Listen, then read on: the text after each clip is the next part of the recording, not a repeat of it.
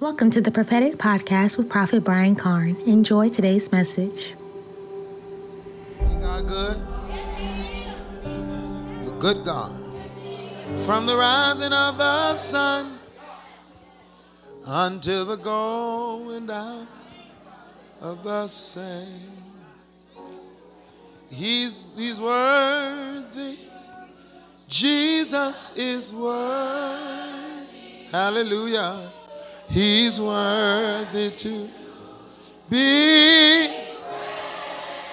Everybody ought to pray. hey. Oh. Everybody need to. Jesus. Blessed Savior. Blessed. He's worthy. He's worthy to be. Bless his name. Eh, Eshabababaha. Bless his name. Yellow shy. Eh, bless his name. Bless his name. Bless his name. Bless. Romans chapter 1, verse 20. Bansekere Oshai. Yelebe Hashinandala Boba.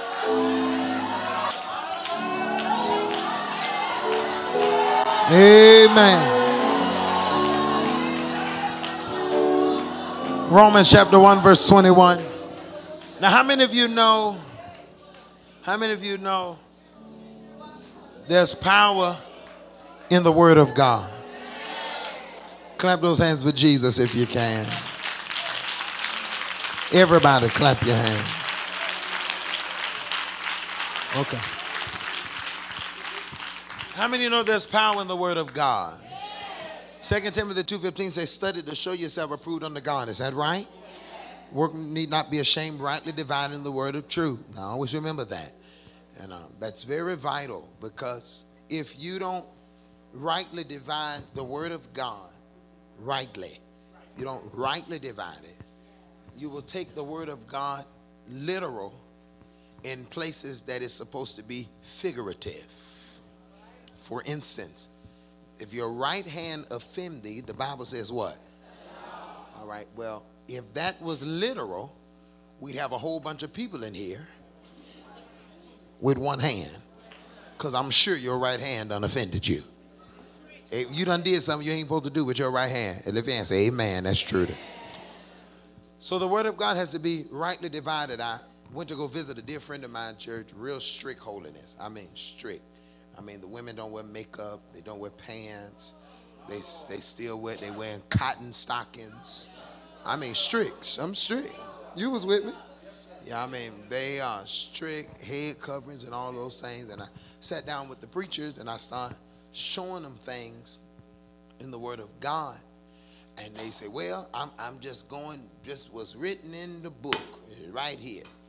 And I said something to them that messed them up. I said, first of all, your ink, remember this, you can never properly understand the Bible in just English because English was not inspired. It is the Greek that was inspired. It was the Hebrew that was inspired. The Old Testament was written in the Hebrew, the New Testament was written in Greek. So until you understand it in the Hebrew and the Greek, you can't get the real meaning of it. Also, in your interpretation of the scripture, you have to understand that a letter, a, a, a, a, message only has one interpretation. People say the Bible got a whole bunch of interpretations. That's not true. Remember this.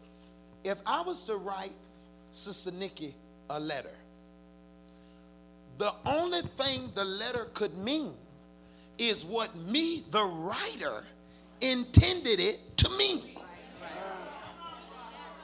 I can't take the letter that I wrote to her. She can't come and read my letter and tell me what I meant.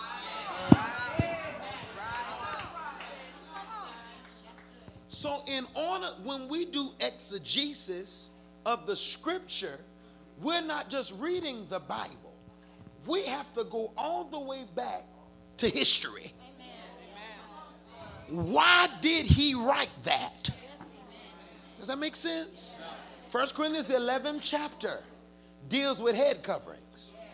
Okay, if you take that and say, well, right now, the Bible says if a woman pray or prophesy with her head uncovered, she'll dishonor her head.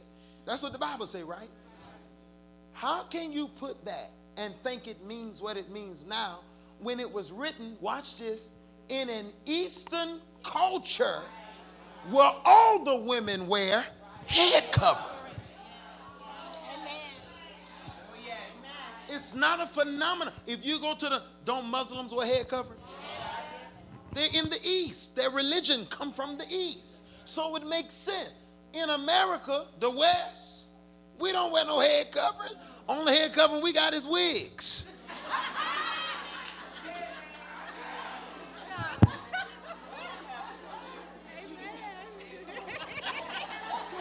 Okay. So all I'm saying to you is the word of God has to be rightly divided. And so I have a lot of friends and preachers and men, they are very strict. And, and when I sit in a room with them, I say, listen, you mean well, but you are doing the body an injustice because you preaching what somebody told you.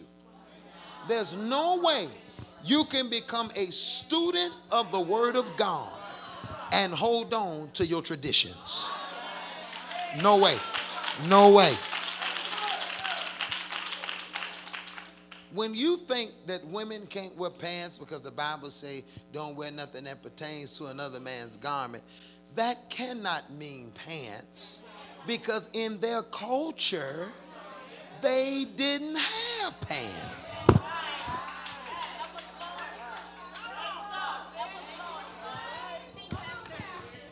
Didn't nobody wear pants. So I couldn't have been talking about pants. Say amen. Amen. So you have to get a proper understanding of the word of God. It has to be rightly divided. So when I go to certain passages and texts, there's a reason I go back to the beginning, what it meant. Because if not, you'll take scriptures out of context. Romans, the first chapter, is dealing with creation. It's dealing with the beginning of time. And he's showing you these things. He said, because when they knew God, they glorified him not as God.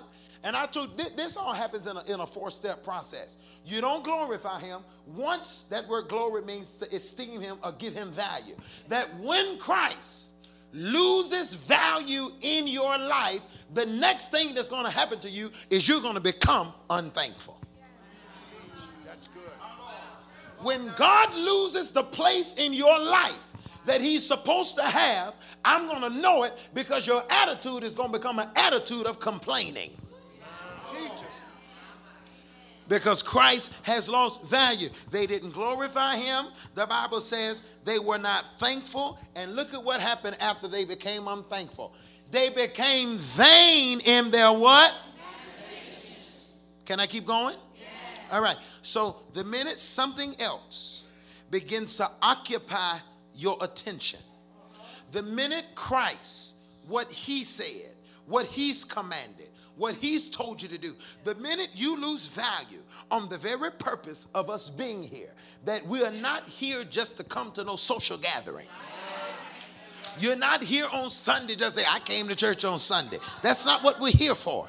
We're here because God has commanded us to forsake not the assembling of ourselves together. And he said, With two or three gather how? In my name. Guess where he's at? In the midst. He's commanded us, Psalm 133, behold how good and how pleasant it is for brethren to dwell together. How? In unity. So he's commanded us to do that. And because he has value and I've given him value in my life, I have an attitude of thankfulness. And I told you that whenever God brings you out of something, you need to make a monument. Who remember I said that the other night? That when God does something in your life, you ought to have notes in your room that say January the 5th, 2004, my son almost died, but God brought me through. that's a monument. You got to have places in your life that when you walk by it, you remember something he done for you. Look at you. Some, some of your children are monuments. Hey, glory. And if you ever got a reason to not be thankful, every time you look at them, you ought to say, Lord, I thank you. Your job, some of them cars y'all drive, you know it's a monument. Why I say that? You know that car should have broke down a long time ago. And the mere fact that it's still driving, you thank you, Jesus. Look at folk and you all tell them, but you know, every night you go out there and say, you know, look at my monument right there. I know it's tough, but it's rolling. I know it's struggling, but it get me where I gotta go. Say amen. Watch this. And the next thing that happens is your imagination becomes vain. And you begin to imagine failure and not success.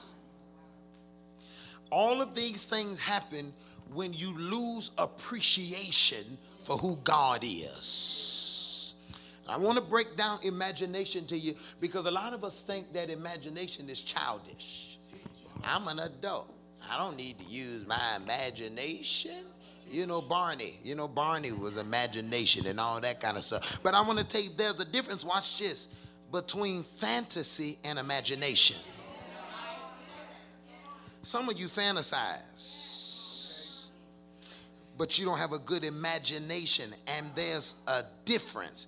And imagination is the process, I wrote it down as a definition, the process of forming a mental image of something not real or present. My imagination is when I form a mental image of something that's not real or it's not present. Okay? Let me help you. If I was to ask most of you in here right now, how many doors are in your house? Most of you could not tell me right off the key because you've never counted the doors. But sitting in your seat, you can travel to your house.